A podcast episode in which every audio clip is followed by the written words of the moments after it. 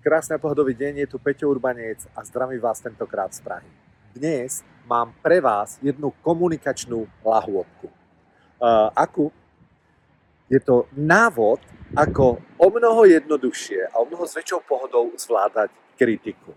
Priatelia, stáva sa vám, že keď vás niekto pokritizuje alebo vám povie niečo kritické, že to vo vás vyvolá negatívnu emociu, že vás to rozjatrí, stáva sa to?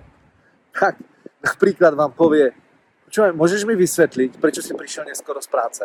Keď vám to povie vaša partnerka, páni, čo? Alebo povie, môžeš mi vysvetliť, prečo si zase nechal tie ponožky uprostred izby? Prečo si nezaplatil ten šek za tú škôlku? Alebo váš šéf, možno, že má nervy a teraz si predstavte, že vás kritizuje za niečo, čo ste neurobili. Alebo dokonca povie úplne tú nefer taktiku, um, nepozná komunikačné základné zručnosti a povie vám niečo, na teba sa nikdy nedá spoľahnúť. Čo to robí s vašimi emóciami? Chcete na to tú lahôdku, chcete na to ten jednoduchý návod? Tak ho dobre počúvajte.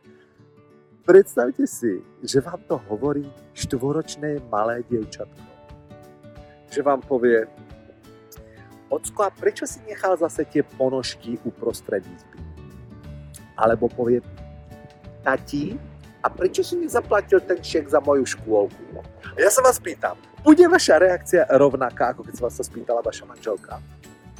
Alebo predstavte si, že šéf, to nepovie šéf, ale povie to štvoročný chlapec a príde za vami a povie, a prečo si dneska prišiel neskoro do práce? Budete, bude to vo vás vyvolávať tie isté emócie?